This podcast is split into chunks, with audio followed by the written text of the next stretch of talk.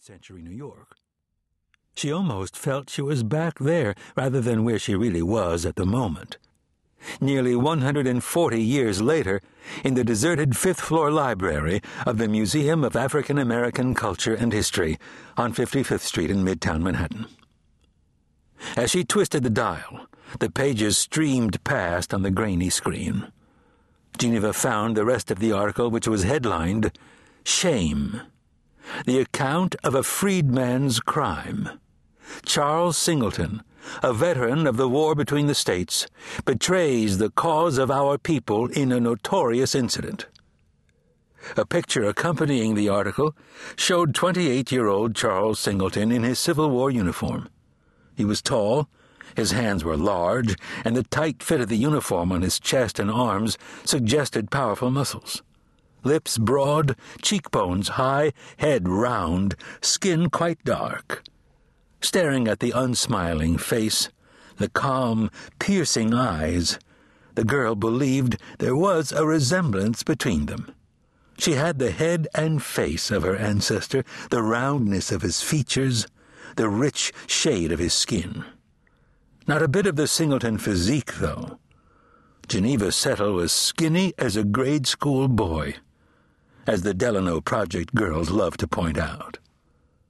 She began to read once more, but a noise intruded. A click in the room. A door latch?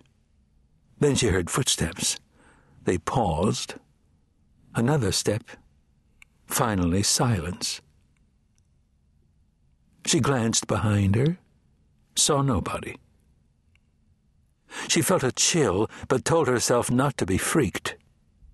It was just bad memories that put her on edge. The Delano girls wailing on her in the schoolyard behind Langston Hughes High. And that time Tanya Brown and her crew from the St. Nicholas houses dragged her into an alley, then pounded her so bad that she lost a back tooth.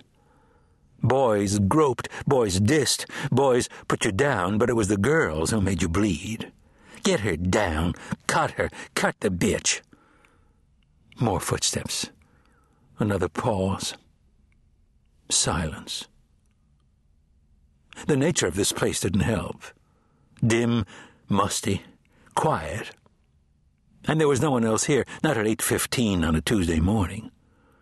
The museum wasn't open yet. Tourists were still asleep or having their breakfasts, but the library opened at 8.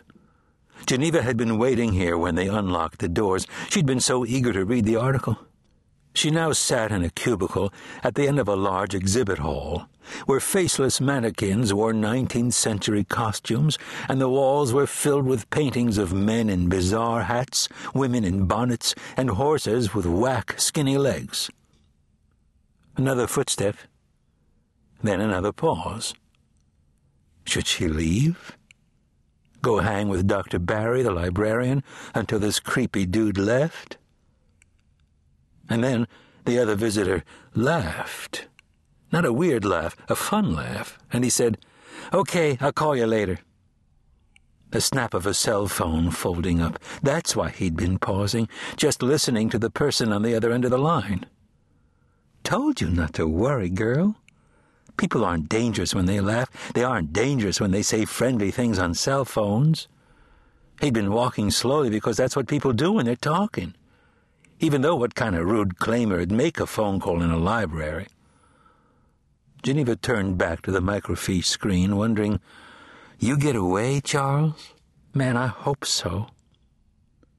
Yet he regained his footing and, rather than own up to his mischief as a courageous man would do, continued his cowardly flight. So much for objective reporting, she thought angrily.